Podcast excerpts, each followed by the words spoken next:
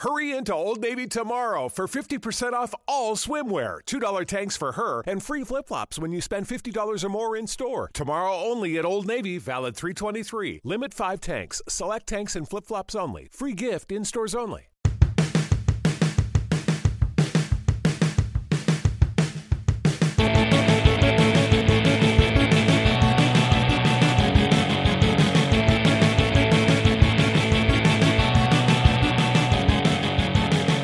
Hey, I'm Alan McGuire, I'm Sarah Griffin. and this is Juvenalia, a podcast where we talk to an interesting person about a bit of pop culture they were obsessed with when they were young. Our guest today is the multi award winning author of Only Ever Yours, Asking for It, Almost Love, and her new book, The Surface Breaks. It's Louise O'Neill. Hi. Welcome to the show. I feel a bit of pressure there when you said interesting people. I, like instantly, I was like, "Am I interesting? I don't know. I'm not sure. Oh no." The test begins now. Uh, yeah, sweating here. So, you're going to talk to us about the Magic Faraway Tree. Mm-hmm. So, Well, it was kind of a hard call when you asked me, you know, what books or what you know that I was really into as a child because there was just so many, but particularly Enid Blyton because she wrote 10 million books a year. Like she was so incredibly prolific. Um, or you could just say she was churning them out, whichever sort of, whatever kind of um, side of the um, argument that you fall on with um, Enid. Uh, but um, yeah, but I, I was so obsessed with these books. Um, myself and my sister used to read them um, as kids. Um, and I think I remember my mom reading them to us, The Magic Faraway Tree, um, and then being able to read them myself, which seemed like a very sort of exciting moment, you know, when I could actually read them myself. Um, but if you you asked me um, earlier, when was the first time, and I can't remember. It's it's funny with Enid Blyton. I feel like she was always just there. I'm not sure if you feel this that way. You know, she was just such a like an integral part of my childhood that I never remember not reading Enid Blyton because, hmm. as I said, there was so many books to kind of work your way through as well. Or even that she was just always on the shelf. There were hmm. always books of hmm. hers on my shelves anyway, because my Yeah. mother read them all. So I inherited all of her copies of Famous Five, Secret Seven, St. Clair's Malory Towers. Like, Yes. the whole shebang were just there as long as I was there. They were there Yeah. before I was there. Yeah, yeah, and I always remember the books being really just kind of raggedy and looking Yeah, like they were falling apart. Yeah, you know, um, yeah, and I remember because we, uh, myself and my sister, used to go over and spend. Every summer, um, and all of our weekends with my grandparents. They own this farm um, in Arhela. So it was, I mean, the nearest shop was like you know a ten minute drive away. Like it, it really is in the middle of nowhere. Um, and there was just all of these books that I suppose had been left there since my m- my mother was a child. Um, and that was what what we spent our time doing because you know there was one channel you know, sorry, one television, two channels, um, and my, all of my mother's younger brothers still lived at home. Um, so there was the four boys and my granny, my granddad, um, myself, and my sister. So it was really a fight over the TV, and my granddad always won. So it was, you know, every news bulletin that we had to watch, and like the Angelus and Winning Streak, um, late late on the Friday, Pat Kenny on the Saturday. So myself and my sister were allowed um, space, which I don't think children or adults actually are allowed anymore to be bored.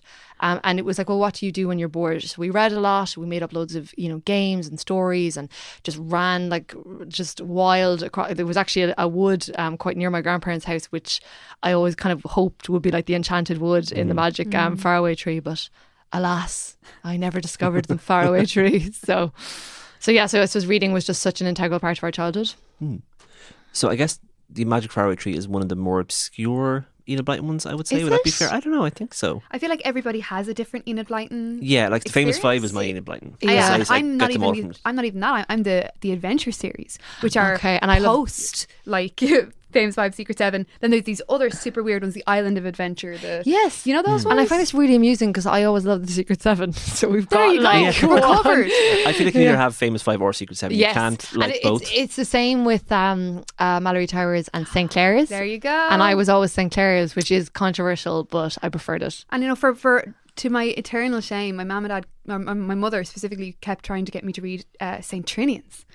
Yeah, I never read that either. I never read it either, and I feel like I would have been way more badass if I'd been reading you know, yeah. Trinians where They everyone's seem Sarah, I right think, here, you're, I think you're badass enough as it is. Maybe we Ah, wouldn't have been able to handle you if you had been reading St. Trinians. flips the Yeah. table. no, uh, so but it, but effectively the stories were all the same, Yes. weren't they? They were all kind of m- the the same structure, effectively the same characters in just slightly different backdrops. Yeah, and the same names. Yeah. Fanny and Dick were really popular. Yeah. You know, as as a child as well, Oh. that was very amusing. I know. Apparently, they- in the updated ones now, they've changed it to um, Franny and Rick. yeah, the version I had had Franny and Rick. Oh, no way. And Joe had an E now as well. I guess. Ah, just to make sure. Yeah. Oh, and it's Beth instead of Bessie. Just everybody's different. Oh, Weird. Yeah. Such specific little updates. Mm. yeah. You know, not that it makes much of a No, as like, like as long as they don't like give the famous five like phones, I think it's Yeah, pretty much yeah. the same thing. But as long as you know they get rid of some of the There was a dick in that racism as and xenophobia. Yeah. Oh yeah. Yeah. Oh, oh, Yeah. so much. All the foreigners. There's a very anti-gypsy That's apparently one. Yeah. they do. smuggling. Yeah. Oh my god.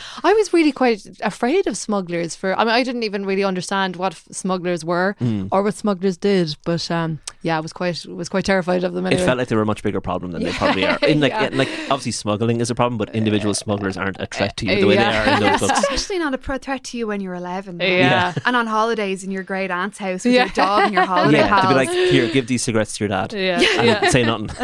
and that's the only interaction you have. Yeah. You're That's, that's fully, the Irish version. yeah. You're not going in the docks to look for them, Yeah. man. You're Yeah. not like. Okay, uh, so oh, what I was going to say was, so for anybody who isn't doesn't know what the magic faraway tree is, Mm-hmm. what would be like the synopsis of it? Okay, well, it's about three children. Um, in my version, uh, it was uh, Joe, um, Bessie, and Fanny, um, and they're living in the city um, or in the town, and they move to the country. And there's a lot of sort of the country is so amazing, and the town is so dirty, and yeah, a lot of that. Um, so they, yeah, so they moved um, to the country with their parents, and then there's this tree that is, or sorry, this wood um, that is very near them, um, and the their father tells them that the locals call it the enchanted tree, um, and when they go um, exploring, they, they it does seem very mysterious. Like it sounds like the trees are sort of whispering to them, and then they come across this incredible tree that they've never seen the like of. Um, and when they start, uh, you know, um, climbing up it, they find that it's like it seems to morph from, let's say, an oak tree into um, a fir tree or into a um, growing lemons and, uh, and and then acorns. So it, they they know already that there's something kind of amiss with this. Um, and then as they continue up, they find like magical creatures um, like the angry pixie and um, Moonface and Silky, who's a fairy, um, living within the tree. And then they discover that at the top of the tree, um, if you climb up a ladder, um, there is it's sort of like a different land comes there um, every you know few days or so, um, which is kind of where all the that's where all the magic really happens. So I think it's really interesting. It's almost like a, it's like sci-fi adjacent. Mm. Did have Oh. like parallel universe at the top of the trees, like Sliders or, um, like Lost or the, the Terry Pratchett series Long Earth, which is where there's like parallel Earths alongside of you, and you can kind of travel between them. And again, it's like there's like a there's like a little like revolver, like a revolving table at the top of the tree, and you just poke your head up, and you're suddenly in. I have a little bit here, Roundabout Land. for Yes. instance, the first one where stuff just spins yeah. and sounds horrible. Sounds, I, I get really bad no, um, Yeah. motion sickness, so that is just my idea of hell. To be Yeah. honest, it's ugh. anyway. and I guess it's it's very kid like in that none of it has to hold together or make sense. 'Cause Oh it's like, yes, no like there's a rules. lot of land. sort. What's your infrastructure? Yeah. You know? world building. yeah. What is the currency? Uh, You yeah, know, yeah. how does the monarchy operate? yeah.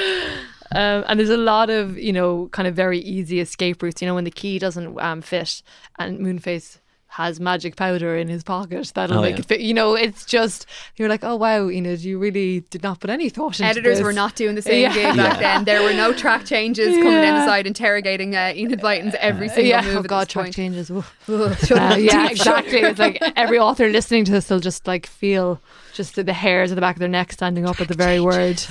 Gross. I guess because it's a kid's book, nobody can be in peril for too long. Mm. It needs to be like the long, like it's, it's something we actually found with um, Hallmark movies as well. Any bit of peril that happens to a child will last no longer than 90 seconds and then it will be fixed. And it's kind of the same in this. No matter what happens, there's always a new land or some magic powder that will just fix it. yeah, And you're out and you're back again. yeah, and So it, it does happen a lot that the children get trapped. And Mm. then it's just re- like a really easy, you know, like an aeroplane comes that they manage to, you yeah, know, has like the controls are up, down, Yeah. left, and right. I mean, it was 1939, so maybe that's genuinely how Enid Blyton top planes worked back then. It might have been. Yeah. We don't know. We weren't there. yeah. I wasn't an aviation specialist in 1939. But I, I do think, like, you know, I, I understand what you're saying about um, children not being in peril uh, for that long. But I suppose I, I, I do read, you know, I don't t- tend to read a lot of middle grade fiction, but I do read a bit of it because, you know, friends of mine are writing it. And I just think it's so much more sophisticated now um, than this. You know, the writing is so much. Um, uh, just you know, uh, just more sophisticated. Um, it's it's better structured. You know, even what you're, you know, what we were saying there is it, it's less. It feels less simplistic in a way. Like the, it, f- it also feels like the, maybe the children are in genuine danger, which I don't really get the sense from this. The stakes don't feel as high in this book. No, like even when they get like invaded by red goblins, they all they're doing is keeping them off the tree. There's Yeah. no, there's well, they, they do incredible violence to the goblins, but Yeah. it's kind of glossed over. yeah, and then sell them over to the um, mighty one. You're like, Yeah, Okay. like the thing that happens to the goblins is my absolute worst fear: getting stuck at the bottom of a slide and then hundred people come down after you. you're That right. is that the is actually worst quite thing that could happen to terrifying. me. Okay, we're hitting all the dangerous I areas. would Track freak out. changes, bad flight experiences. I'm, I'm shook.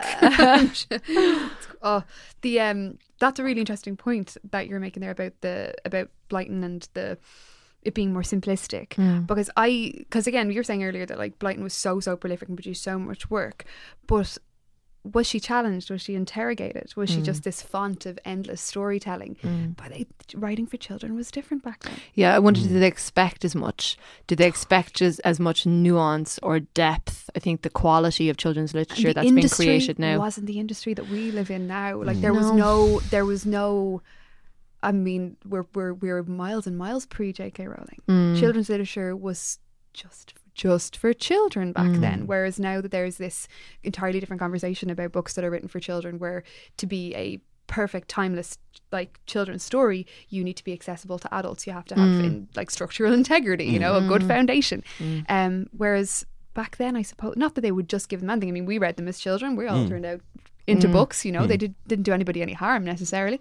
Um but there was I, I can't I, I wonder what her life was like. I wonder what kind of a writer she was. Hmm. You know, like who was asking her questions, what kind of pressure she was under. Like I don't think she was under any. Yeah. I think it was just write as many books as possible in you know a short period of off you time. go. Yeah. Yeah. Hmm. Um, when was Roald Dahl was the fifth? Was he the fifties? I'm trying to think when those books were being. Yeah, um, he was in World War Two and then he started writing. Okay, so yeah. yeah, Um, because even then, let's say in I suppose 15, 20 years, like the difference. But you see, it's hard as well because I'm I'm looking at it from you know uh, with an adult's eye, and I suppose I'm looking at it comparing it to modern modern day fiction. But I absolutely loved these books as a children. Absolutely adored them. Just could not get enough of the way that she wrote, the world that she was creating, the characters. The, I suppose it's the imagination. You know, I Yeah. suppose it's the feats of creativity within the books itself, maybe more so than, as you said, structural integrity. You don't or notice it. You build your own structural integrity. You Yeah. make your own decisions about the, about these things when you're that age. I think, Mm. like especially when you're only given these bare patches of story. Here's Mm. a tree. Why? You figure out why, Yeah. and you and you then do figure out why. Yeah, and I suppose as a child, you it gives you enough space to kind of insert yourself into the narrative and make yourself part of the story as well. Whereas maybe if it was too complex, I, I don't know. I mean, I'd be I mean I'd be so curious to hear what a- like a a child now would think of it. Like I know Enid Blyton has really fallen out of favor. Um, I mean, obviously, you know, because of I suppose the racist undertones and you know xenophobia um, and sexism and. A lot of other things, a lot of other issues. A lot of problems. yeah, quite a few. Um, I just would be interested if you gave a child, you know, I don't know, six or seven, if you gave them the Magic Faraway Tree, what would they think? I remember buying it for my cousin actually when he was a kid, um, and I think he enjoyed it. But that again, you know, he's twenty now, so I suppose that was quite a while ago as well. So I'm not really sure. But what they do encourage, obviously, is a sense of exploration, like you were saying about being on your grandparents' Yeah. farm and land, and then you're facing into this forest with a sense of wonder. You know, not necessarily with a sense of trepidation or fear, but with a that could be where the magic lives. Yes. You know, Yes. and that magic doesn't have to have rules or a currency or a Yes. monarchy or mm-hmm. any sort of a system. It's just magic. It's just yes. there. Mm. And I think actually as a child, what is wonderful about something like the Magic Faraway Tree, which is also wonderful about something, let's say like the Harry Potter series, mm. um, is that it's not it's not a fantasy world, you know, that it does marry, I suppose, like that sense of realism um, in that. So it could be your world, you know, that it, it, it it's that idea that, well, maybe if I just find the right tree, um, not that I have to, you know, be born into another planet or into another realm, that this is just everyday life, but there are touches of magical um, real or I suppose magical realism yeah within it. And I think that's actually really exciting as a child that it's just about you know being lucky or you know getting the letter from Hogwarts or, Or you opening know- the right wardrobe. yes exactly oh god I love Narnia it's as about well. secrets, I guess. Yeah. as opposed to like say Lord of the Rings, where you you know reading it, there's no hobbits around you. Yes. But with like this, there that could there could be a tree near you, or Yeah. famous five. There could be Absolutely. gold ingots in a cave near your house somewhere. Yeah. it's just a matter of finding them. That it's it's out there. And I'm, I think Una Blyton said that um, a lot of people used to write to her um, asking, you know, about, let's say, of Malory Towers and St. Clair's as well. Um, and I remember because my mom went to boarding school and she really hated it. Um, and myself and my sister were so anxious to go. You know, So we were just, I. yeah, you know, we Oh were my we were begging her. Um, and then she came into um, our room, uh, well, I suppose both of our rooms, um, one night um, at midnight. Um, and she had, she's such, sorry, my, my mother was very young having us, so she was a bit impetuous. Um, she had a, um, like a midnight feast prepared. Um, and she got like ginger ale and, you know, like all that kind of stuff so that we could have the experience of, I suppose, the fun aspects of boarding school life from that we, I suppose, presumed were fact from reading um, these books, but that she was like, no, they definitely aren't like that. There's no crazy nuns in Una Blyton. So. Oh, I don't know. The kids in these books have a lot more freedom as well, which might Yeah. be might make it less accessible to kids now because they have none Like you whatsoever. were saying about secrets. That's a really interesting point. yeah, like obviously children are discouraged from having secrets now we Hmm. live in this huge culture of surveillance and protection and uh, kids are I mean, I was a nanny for a long time, and the kid that I looked after was seven, eight, and nine during the years that I was with her, and um, never went out in the street to play. All of her socializing was engaged in dates, play dates, where they would go and they would do a specialized activity in a specialized area with both adults present. When I was that age, and not to be fucking pure war the buttons about it, but go the fuck outside. I will see you for your dinner at 6 mm. Mm. It's eleven a.m. Mm-hmm. Don't go past this place and this place. But otherwise, that's it. And that was my childhood. yeah, like You in our grew up in the city, didn't you? I grew up in the suburbs out Yeah. in Kilbarrack, and um, there was forty of us. There were mm. forty children within the same three-year age bracket, give or take, and we were just like a pack, you know. And we were fine largely, but the way children are raised now, of that age specifically, that w- Yeah. that would be reading the Faraway Tree. Good luck. Imagine a parent in 2018 sending a six-year-old here's a picnic, go away. Yeah, into Yeah. the forest, yeah. into the forest, mm. yeah. climb a tree. No, And the only thing Like- that there she's worried about when they come home is that their her their clothes are wrecked. Don't lose your Yeah. iPhone. Be a Caleb. better mother. Yeah. like I grew up in a, s- um, an estate, but it had like a two acre hill in the middle of it, which had like a little wood on it and little cliffs and stuff. Mm. We used to just sit in trees all day. We were like little mm. monkey children. Yeah, Yeah. yeah. That was our life, like, and it's just it, it- the hill's been bulldozed now and turned into mm. uh. houses. But like that was like it's really unique. There was a quarry there as well, so you just Delhi. hang out on giant rocks and climb giant rocks. I mean, the dream. Nobody does now.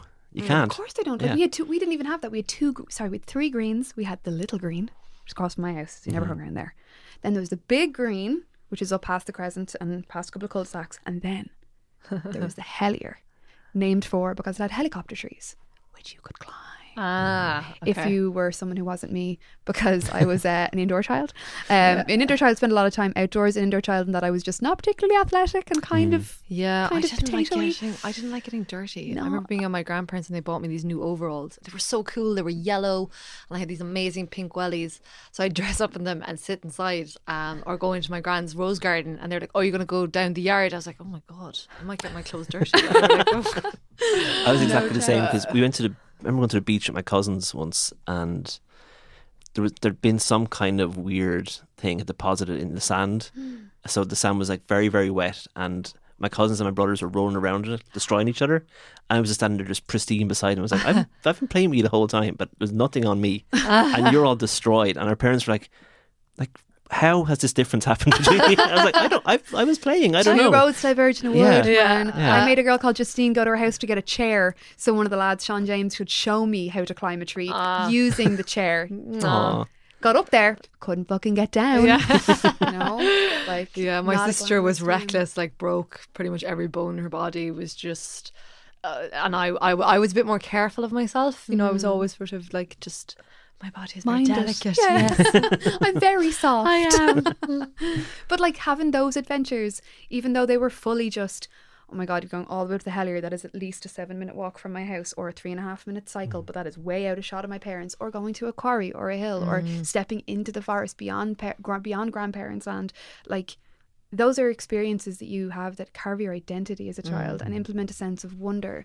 And those experiences alone, without supervision, like they they're the making of you, and that kind mm. of curiosity is paramount. And I'm kind of thinking, is that somewhat connected to the way that stories, the stories that we re- we read then, or the, in the Blyton books, or the ways children's literature that we would have read as children are told as well, because they don't have as many rules. Mm. Whereas the way stories are told to children now, or mm. the books that are written, are very um explained. Yeah. Do you know? And I suppose as well, that's probably why, you know, there's a lot of dead parents or absent parents or, you know, that they're yeah. in schools even, I suppose, because there is, I suppose that'll give a, a bit more um, freedom that is explanatory, do you know? Because otherwise you'd be like, well, where are their parents? Or you even know? worse, if nowadays if you wiped out both parents on the like my I J- James the giant peach, uh, page Yes. one, James's parents have been eaten by a giant rhinoceros. Yeah.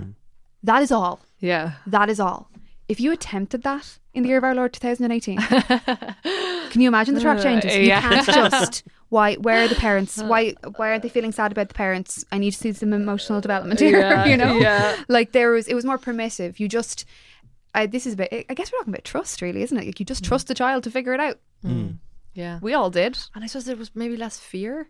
I do think that is just, um, I don't know, more of a news cycle or more information. You know that it's. I I doubt that more children are going missing or more children are being you know molested or anything Harmed. like that. Yeah, and mm. harmed in some way. I just think that maybe that we hear about it more, so it mm. it feels as if that's kind of increasing exponentially. And I can understand it if you're a parent. Maybe you'd be like, I really have to protect my child and.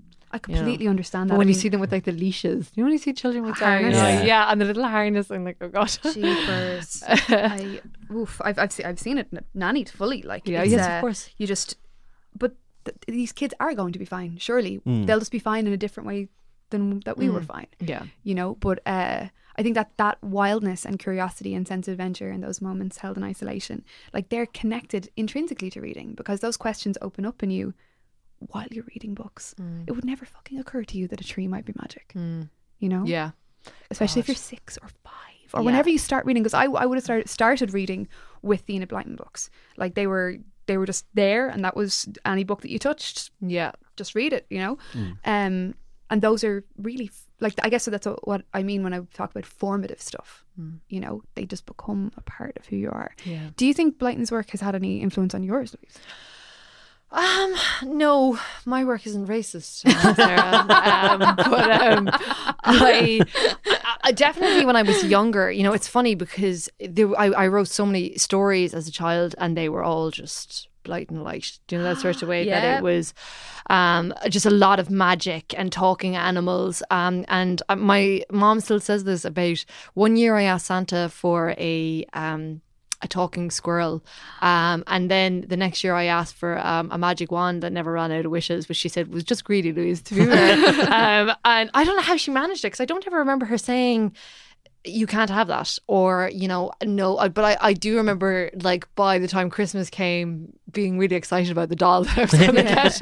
Don't know how she was like Ma- you know magic squirrels are just stupid but this doll is way better.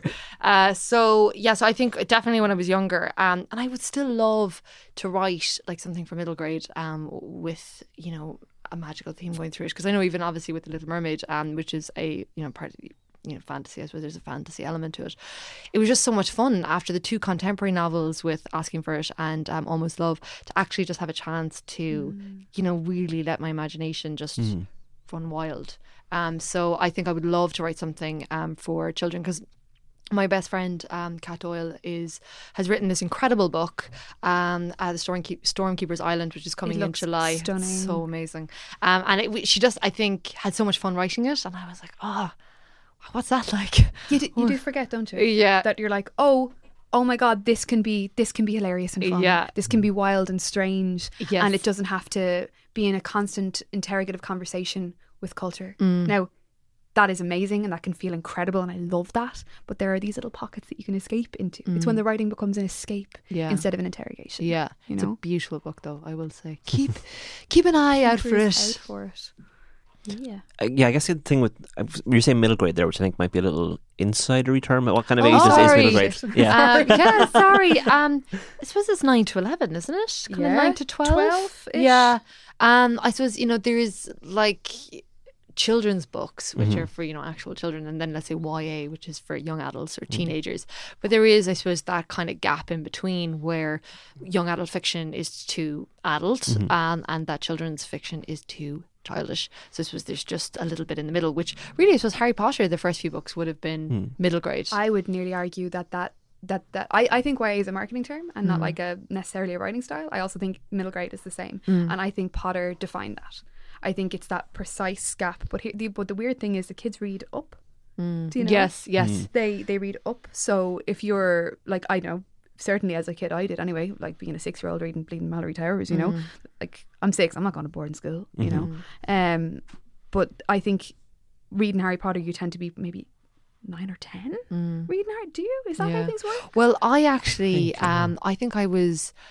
It's funny next, you know. I'm. What age are you again, Sarah? I'm you're 30. tw- you're thirty, yeah. Um, so I'm three years older than you, and I think that um, I'm sure Harry Potter maybe came out when I was. When, when was it? Ninety I was Harry's age. Okay, but Yeah. was, was it ninety seven? It was released. I think I, I read them when I was doing my leaving cert. As a kind Yeah. of distraction. Oh, I read the first flashbacks. four were out Yeah. by then. So 'Cause- Solid, yeah, yeah. and we're, I'm 33 as well. So yes, yeah. I think you know. I remember when they came out, being like, and you know, I was at that age where I was like, "Oh, these are just childish. These Mm-hmm. are stupid. This is you know, magic, whatever." And I was like, "It won't beat Narnia, so I'm not going to be bothered reading it."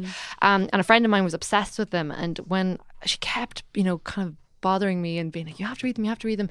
So then, when I was 22, um, she gave me the first book. And I sat, I think I read the entire series because the, the last book had just been released. Um, so I read the entire series in like maybe 10 days i think maybe a week it was a very intense experience and like your friends ringing going are you coming to the pub and i'm like i'm really sorry but i am on book six of harry potter and i do not have any time for you and it was just incredible i remember at the end being so like devastated genuinely devastated that it was over. And ju- I, it actually i'd always kind of wanted to write um but and there's been loads of books that i was like oh you know i wish i'd written that or not that i wished that i had written harry potter because i don't think that's not really in my wheelhouse but um i think there was a moment of saying my god i would love to write something that would have this kind of impact on even one person that they genuinely yeah you know that i really felt part of that world and i was so upset you know i'd say when characters died um and when it ended like when the series ended ended i just felt bereft you know because i'd been so immersed in it. Um, and i remember thinking oh my god that is just what an amazing thing to do um What a place as to cr- have gone. yeah. Yeah but as an artist or as a creator what an amazing thing to achieve you know? Like a legacy. Yeah. I was listening to a podcast uh, called The Launch, I believe, and it's about a writer who was writing a middle, middle grade trilogy, sold it. I mean, it's about his, it's about career progression in writing for children, and he made a really excellent observation um, about Harry Potter, and he described it as the it's it's an event horizon. It's what Star Wars was to cinema for books, like, and that's not just commercial. That's individual. Hmm. Like that's everybody who was able to evaporate into that world, which is definitely a world of rules and details and structure, hmm. unlike Blight. oh yes hmm. But somehow those rules don't feel restrictive. They feel welcoming and solid. Like there is something very I I didn't read the last uh, book of Harry Potter similarly to my long running habit of never mm-hmm. finishing anything because I don't like uh, endings. So I uh, gospel I don't like endings so I don't finish series or anything like that.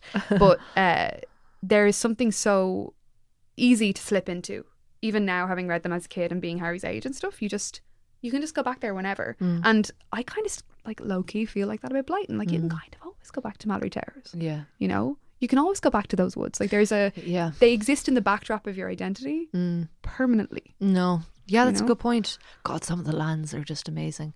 The lands of, you know what, take what you want. And I'm like, what would I take? you know, I, I would have totally taken those hens, you know, the ones that they're like a different green colour. ones, Yes. yeah. I was like, those are, and, and they could talk. It's like, and the fact that everything just follows you once you pick it, Yes. that's very handy. Yes. Yeah. Extremely handy. It would you don't make Tesco very anything. awkward if yeah. there was just chips following you along. And I wicked miss books with talking animals. Hmm. I feel like there's not enough ta- not enough talking animals in pop culture at this point. No, you you're know? right. Probably because there'd have to be too much explanation behind it because of you know having like Whose rules parents set died. up. Yeah, yeah, having those rules set up in the world. How do you specifically feel about this talking Yeah. animal at this moment? Although I do like the trend of like animals that are definitely, definitely animals, no matter, how much you want them to be talking animals, like the chicken in Moana. Oh, Or- steal a stupid chicken. yeah, or Waddles in Gravity Falls, who's just a pig. Yeah. and he's always just a pig. No matter, and they try like anthropomorphize him. He's like, I'm, I'm a pig. Yeah. Harsh I'm, I'm, realities. I'm in some mud now. This is what I'm doing. Yeah. Like, yeah. I'm not taking part in your adventure. I'm an animal. Like- There's a really great meta bit in uh, the Enchanted Wood where they go and visit Santa. Oh yeah. And yes. Santa's like, "Oh, you're Moonface and Silky. I know you from that book that everybody wants for Christmas." Yes. It's like, all right, yeah, yeah. fair play in a bit. Outrageous. All right, Stephen King. Yeah. yeah. Hold your horses. Enid Blyton loved Santa. Yeah. Enid Blyton loved Santa. Oh, really? like, yeah, I feel like she's in. He's in like. She wrote Noddy as well, didn't she? Yeah. She did write Noddy, Like, yeah. there's totally Santa all over that. I feel like Santa is probably in Famous Five as well. I feel like there is. There's. I. I can't shows up. remember. That's funny now. Um, it is a lovely little and and the um uh the three bears and Oh, Goldie yeah, yeah. Action that bit where they Yeah. where they said oh like the story and the three bears are like what story? Yeah. Do you know I love that bit as well. yeah.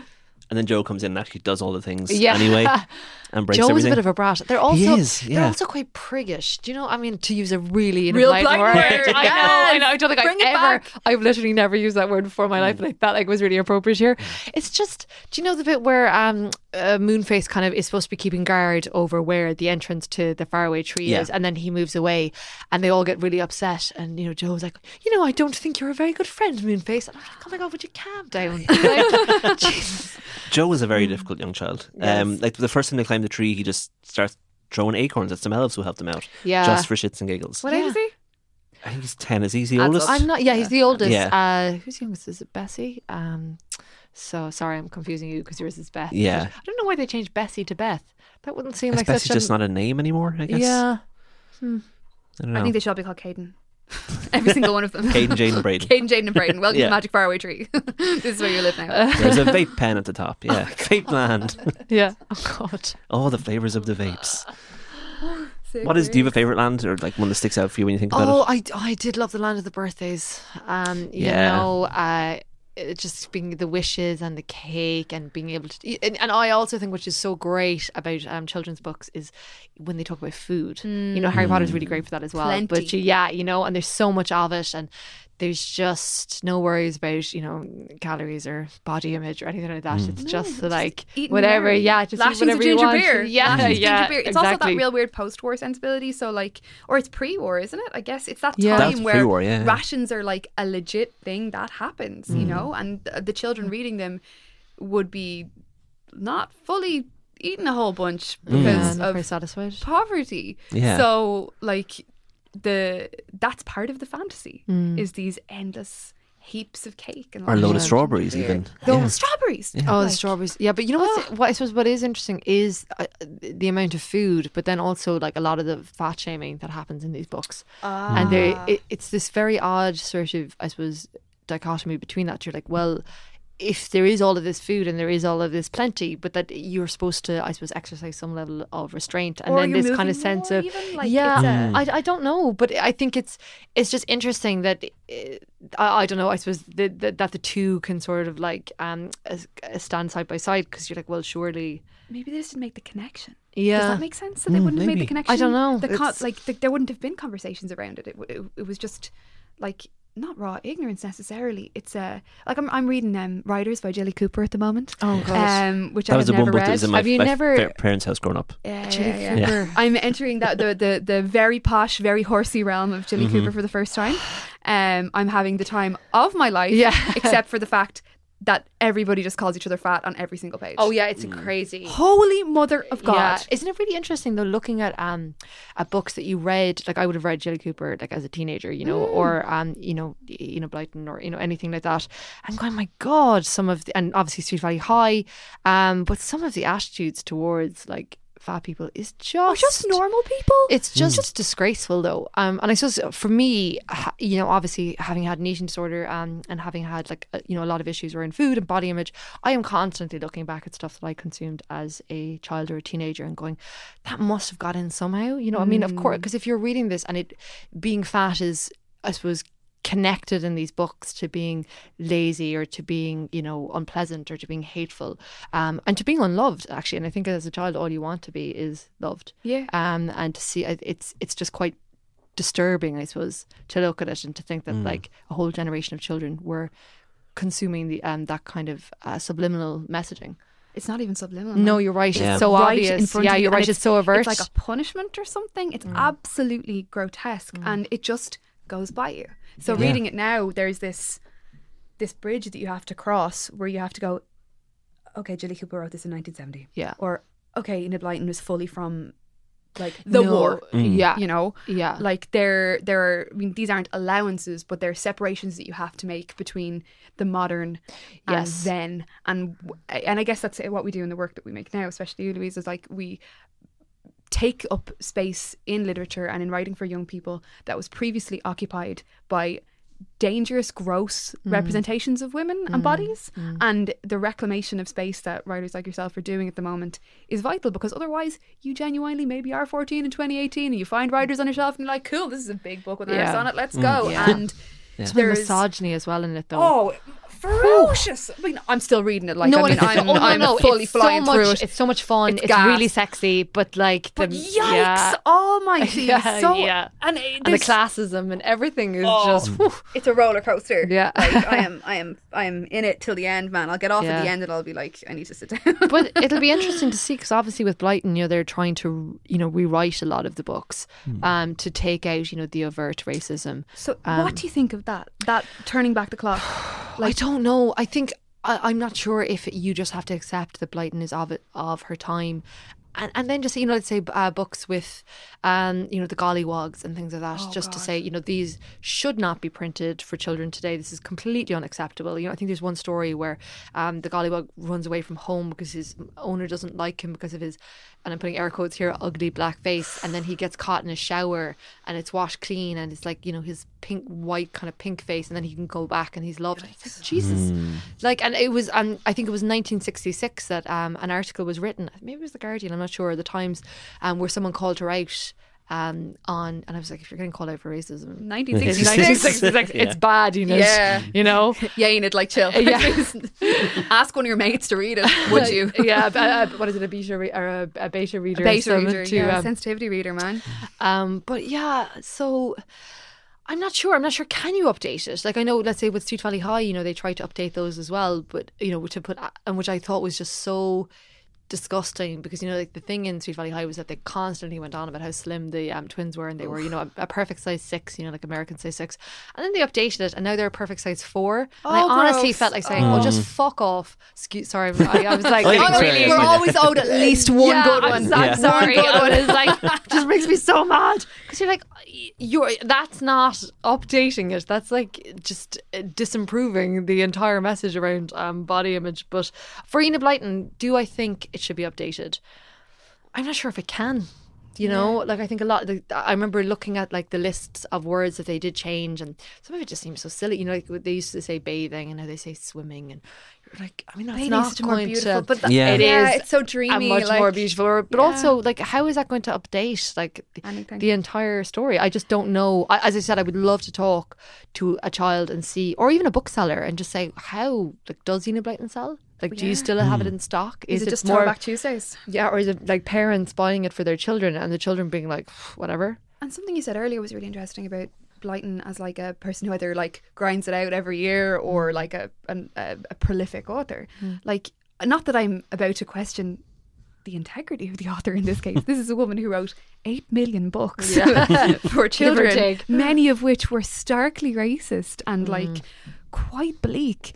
Um, I wonder how she, well, her estate must be dealing with it. Mm. You know, like to to that she's one of these great, great inverted commas, great children's authors mm. whose work in the face of modern day doesn't hold up. No, it And really it doesn't and actually. it's kind of to- kind of toxic. yeah. Mm-hmm. So, what is it to have a body of work? What does it mean to be an author who is from a different time, whose body of work has had to be redressed? Mm. Like, yikes. Yeah. That is, there's a darkness there. The, hmm. To have to look back on a female author hmm. from that time and be censored. Yeah. Do you know? I mean, I'm not complaining about it. I absolutely think they should be changed in some capacity for for children now. The existing versions, like the ones my ma gave me, Yeah. should exist. Yeah. But I don't necessarily think you should be teaching children to be discriminative towards people of different skin colours. To No. be fair, that's No. pretty cut and dry. God, some of stuff in it. So- swarthy complexions, and you're like Swarthy mm. Yeah. complexions. Oh, Enid. And as a kid, man. you see, you don't, and especially growing up in Ireland, like when we grew up, you know, it was a very monocultural society. So you're a bit like, okay, swarthy, don't know what that means.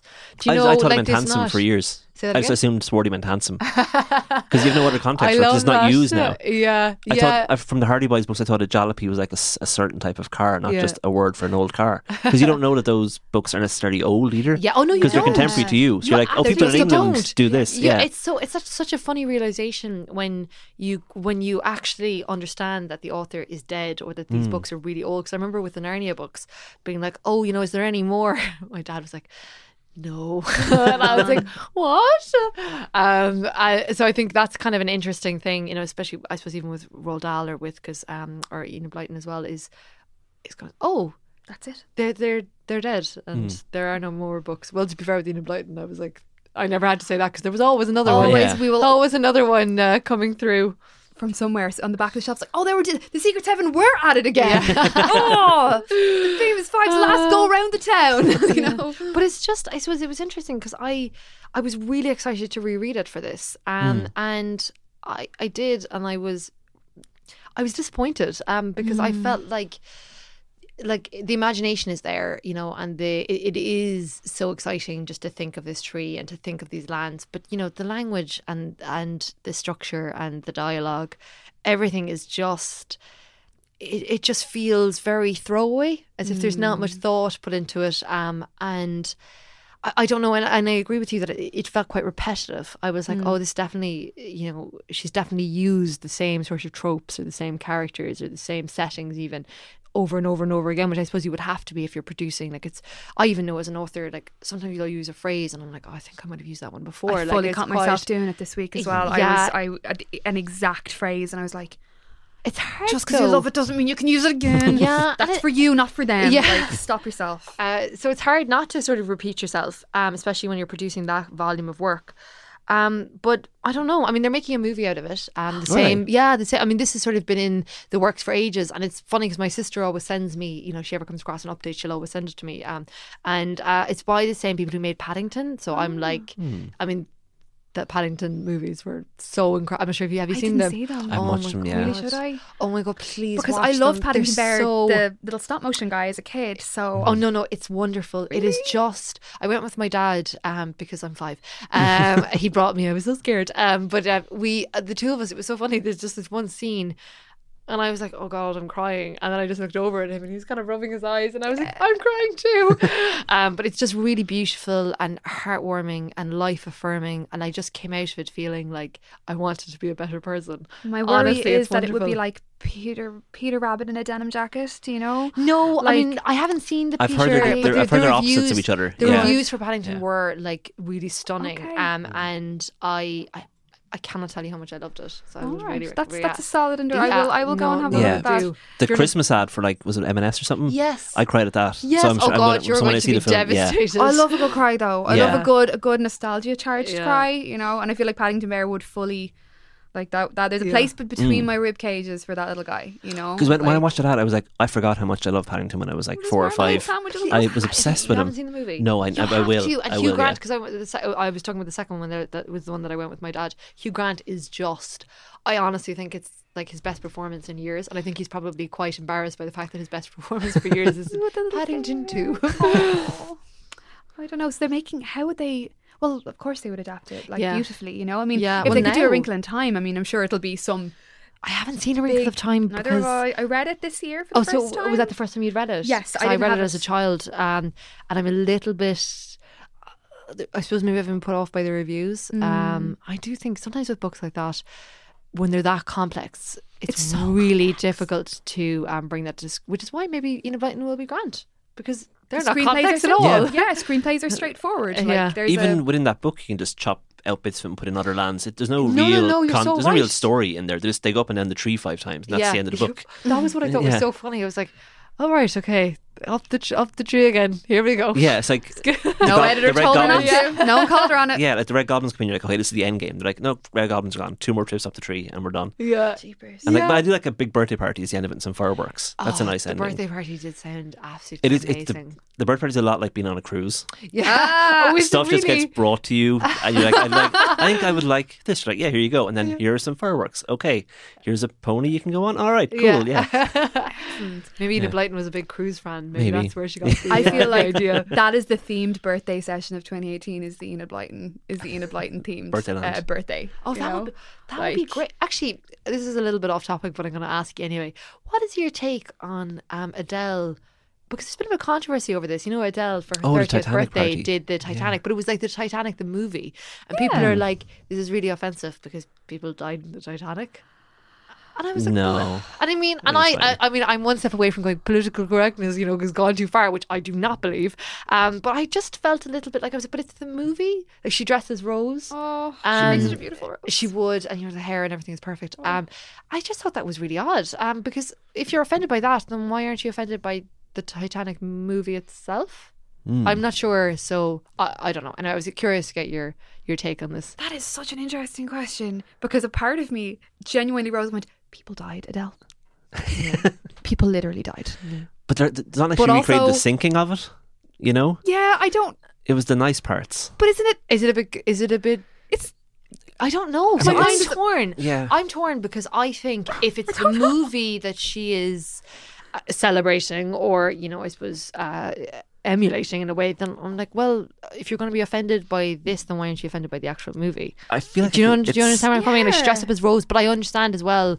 Maybe if my grandmother had died on the Titanic, or my great grandmother, I honestly don't know. I don't think I would. I mean, it's it's just modeling an aesthetic, and it's not an aesthetic that like steals from marginalized people. So I'm like, Yeah, you're just dressing up as a rich white person. That's kind of Yeah. fine. Or- and then they me. kept Poor the the, the person. yeah yeah the and uh, Rose survived as well. So I mean, that's okay. yeah. She had Yeah. a deadly ride, Leonardo DiCaprio survived. It did look and deadly. Got to tell her life story. hmm Work. Yeah, I mean, she did throw a very expensive necklace into the sea. Cheek of her. Which I mean, give it to your children and tell them to sell it. like if my Give someone something to inherit. if I my grandmother had thrown like a piece of jewelry worth I don't know ten billion dollars into the water, I'd be like, uh, bitch, please. Nana, no. Yeah, yeah. No, no, I'm not coming on Sunday. It's over between us. I'm really sorry to tell you it is you. Yeah, that's a really tough one, isn't it? Because like on that on that level, then surely we should be looking at the Met Gala last night and going, Yeah, but the Catholic Church are garbage. the Stop wearing Inquisition killed people. Yeah. Yeah. Literally the in- the Inquisition have blood all over their hands forever. This Yeah. isn't cute. Like Who said they loved the Crusades? yeah. Someone said Oh, it. it was Olivia Munn. Yes. Yeah. She was like, I just really love the Crusades. Random, random hill to die on there, Olivia. Yeah. But um, okay, what a what a ledge to go on. Yeah, or you could say Rihanna. Oh my god, I can't believe she dressed as the Pope.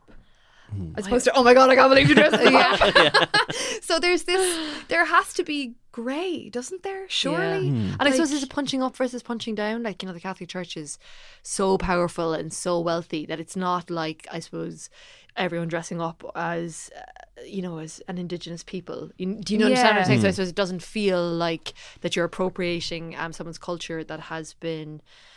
I don't know, marginalised, um, you know, because obviously the Catholic Church is like, well, And taking the sacred Yeah. iconography and distributing it as Like, it something like- fabulous and frivolous. Yeah. It's I such love- a fuck you, you know? I do love, um, and I really, uh, it's funny because I have a couple of crosses um, as tattoos, and people are always saying to me, like, why would you do that? Because I've been very vocal, I suppose, in my Mm. criticism of the Catholic Church, but I'm like, I just love the iconography. I Let love going into that. churches. Yeah. like there's such a spectacle, even with the just the materials and the outfits and the you know the stained glass and the incense. It's just this very overwhelming, I think, multi-sensory um, experience. Um, sometimes going to church if you just ignore.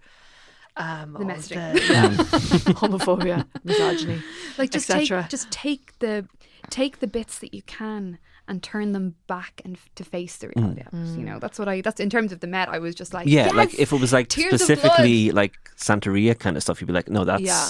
that's And- appropriation. But it's like with- just Catholicism Yeah. is okay. Yeah. It's and loads of Catholicism. Yeah. It's dominant. Mm, it's Did everywhere. you watch? Um, oh, it was uh, a Monday in May. It was that documentary on the Met Gala, um, and it was the year that they did. Was it um, through the Looking Glass? I'm trying to remember, but it was about um, like celebrating uh, Chinese designers. Um, and uh, uh, Anna and I can't even think who was the chair that year, but they went to China and they were talking to Chinese Vogue or you know talking to all these um, Chinese journalists who, like, quite rightly asked, you know, is this going to be like a lot of appropriation. Is this going to enforce stereotypes um, around Chinese culture um, and you know I suppose what uh, Chinese people are like? And honestly, the Anna and I wish I could remember who the chair was now looked so offended by these questions, kind of bashing it away, like don't question us in this way. I was like, I think it's a fairly valid thing It's a very serious to question. want to, you know, because I think as well if it was, I mean, they wouldn't really celebrate Irish fashion, unfortunately, um, because Velvet uh, for miles. yeah, and a lot of um, Irish Curls. tweeds. And to be fair, capes, yeah. I'm not going to get myself in trouble. There. There's amazing Irish designers, but we're not known for it. Hmm. Um, though, yeah, J.W. Anderson, Simone Rocha, um, you know, um, I have uh, a very Richard nice John Ross jumper. Yeah. Um, so actually, no, that's not fair of me to say. Um, but I suppose the, it, it will be unlikely anytime soon that the Met Gala will say we're doing, you know, Irish fashion. And then I wonder if they did that, would you It be wouldn't worried that it wouldn't be would modern Ireland. It would Yeah. be it would be It would be full tweed, Yes, the Quiet the quiet Man, man. that yeah. kind of Uh. Or full Yeah. Irish dancing regalia. It would take similarly to the way people take Chinese culture and take Mexican culture and these other cultures that have very strong visual history, and they only take like I was like I was saying with the Catholic Church, they take the the the accessible bits and turn them back. We would be we Yeah. would be forty miles of green velvet. Like, that was that's that, that's what they would do to us. Yeah. So there's but that wouldn't be dangerous to us as a people living in America. That wouldn't be harmful to us because No, that's a really people. good point. yeah, it might be slightly annoying. It's a bit like the Saoirse Ronan potatoes and Aer Lingus skit. Oh, been it's there, not. yeah. It's it's slightly annoying. Um, and particularly annoying is Irish food is like the quality of Irish food is so much better. Tremendous, Yeah, yeah. you know. Um, but it's not. It's not. As you said, it's not going to. It's not not, like you know Apu and um, The Simpsons, which is reinforcing harmful stereotypes. You know, it's just a bit annoying. No, I fully, I can prove it. I lived there for three years. I wandered around. I lived in a Mexican district, and I was never stopped by the police. I was never asked a single mm. question. I pa- like you, you're a white person in America. You pass as an American as long as, as, and if you're an Irish person, as long as you don't open your mouth, mm. you're fine. Mm. You can't be clocked. So I think in terms of that kind of like, we fall into that same category as the Titanic with Adele, where it's just like. We're kind of okay, aren't we? Mm. Mm. Like we're grand. Mm. We're a grand. We're a very small island uh, island off the coast of Western Europe. We've got a rich ancient history. We're, we're okay out here. Yeah. You know, Yeah. we're okay. Not being So persecuted. I think that, but I think with between the Adele thing and the faraway tree and the kind of questions we have to ask about like censorship and what's okay and what isn't okay, like it, the most important thing is that people are having conversations about it and that we're developing a movement towards a better, like Yeah. uh, artistic. I totally canon. agree. I totally agree. And I think that is, you know, even over the last couple of years, having having those questions asked of us all, Mm. um, and having to really look at that because I suppose you know definitely growing. You know, I grew up in a very small town, very monocultural. You know, we were all white. You know, um, there, I, I, I think there was one woman of color, um, and even the fact that I can say that is like that I know who she is. You know, that sort of way. Yeah, As in, yeah. so race wasn't really something that I ever thought about because white was the default. Um, so if someone asked me what race I was, I would be would have been completely confused by that question because I was like, well, I'm white. Obviously, isn't everybody? Yeah. Um, so I think it's been really interesting as I've gotten older and obviously lived abroad, and then Ireland's becoming more multicultural, and actually, you know, having to confront, I suppose, maybe um, some of that, and being like, this is really important that people that we are, I suppose, that we are interrogated and that we interrogate ourselves. And we interrogate our reading history. Yes. Hmm. And the books that made us who we are. Like we had this with the Roald Dahl episode where hmm. you have to ask questions of this. And like what permissions do you give yourself because Roald Dahl gave you that permission or hmm. Enid Blyton gave you that permission. Like they weren't actually in charge of how to be sound to people mm. or how to treat people like equals mm. do you know? So the work that like like you produce or uh, like lots of like people doing really really good work around cult- culture mm. and in and uh, that ties into fantasy as well. The the books that are written for young people and people in general today are doing they're not that we're turn, turn not that we're doing turning back the clock but we're doing work that wasn't done before like Yeah. and, and it is work Yeah. and sometimes it's uncomfortable mm. and sometimes we're the bad guy mm. but Yeah. we have to But kind you of have to learn. you mm. fucking have to and learn. you make mistakes and you know hopefully someone will call you out on it or point you know point it out and then you learn from it and hopefully grow and I think that's it better yeah you know do better because we can't like we can't just continue to make be lazy and make the same mistakes and cater to the same audiences as the writers who came before us even if we love them Yeah. even if we had a great time in Malory Towers or Yeah, like up yeah. the faraway tree no gotta do better yeah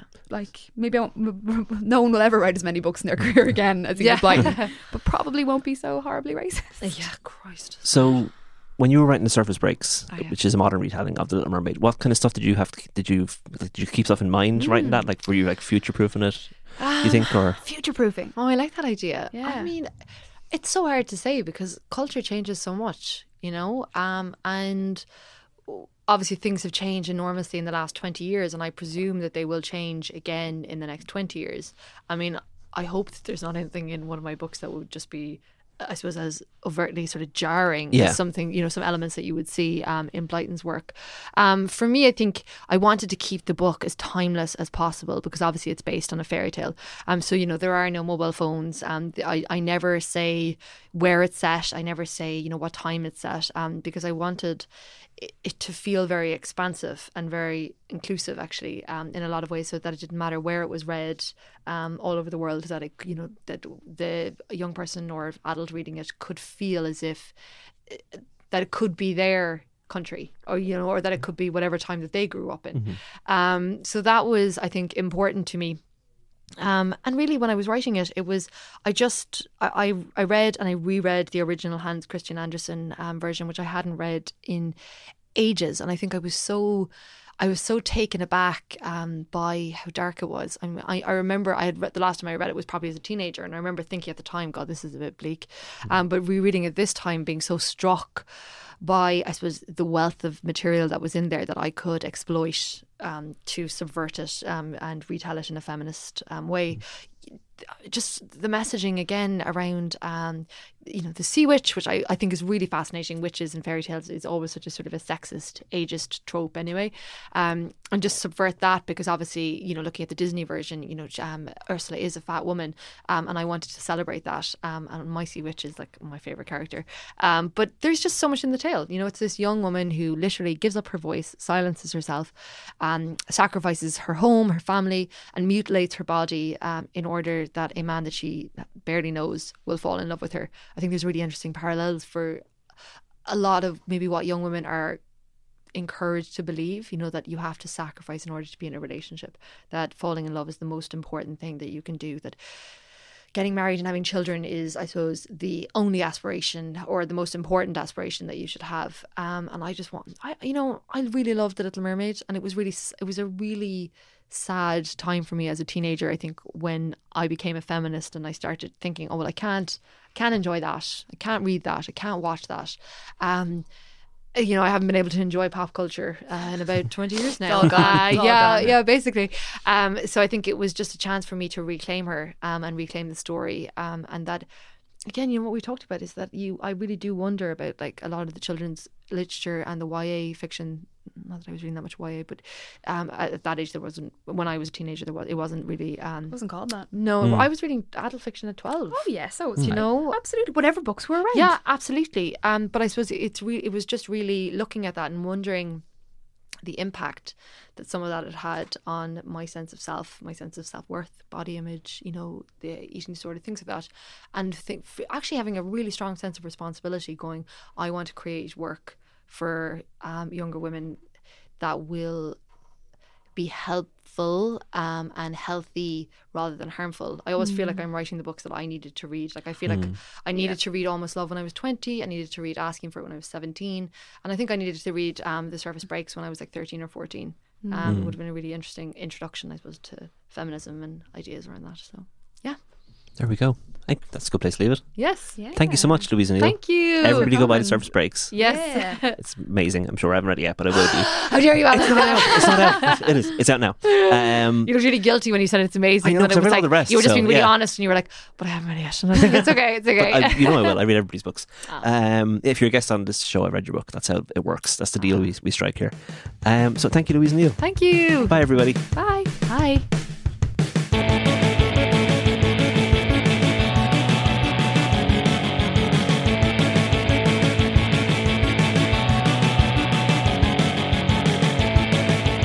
And there we go. Thanks again to Louise O'Neill. That was great. That was It unreal. was so much fun. Flew by. Yeah. Uh, we have some things to say. Housekeeping. Um, yeah. So thank you to Dee for our artwork, as always. we love you, Dee. We always love it. Thanks to Brian for producing the episode. Thank you to Head Stuff for having us. for having for us, so for, long. for keeping us, Yeah. and arranging things for us that we can do. Like we're going to be at the All Together Now Festival in Waterford, where I am, where I live all my, all my times. I'm not going to be able to be there, and I'm very jealous. I'm very upset. But if you Yeah. are at all together now, you should go and see Juvenilia. If you're not at all together now, what's wrong with you? Smaller festivals are better. Electric Yeah. Picnic is bad now. Roisin Murphy's going to be there. Fleet Fox are going to be there. Flip Fox is going to be there. Yeah, Chaka Khan. Are you? F- now I'm now I'm snapping. Like I was the new already power, sad. new power generation are going to be there. Yeah, and Juvenilia, which and whoever whatever guest we get will be there. Um, we don't know what day yet, but we will let you know. Saturday or Sunday. Yeah, I, I my one of my teenage ambitions was to be backstage in a music festival, so I'm going to fulfill that. So There's a that'll lot be of good. places to sit down and better toilets. Yeah. There we go. Goals. So looking forward to that. Um, what else should we do?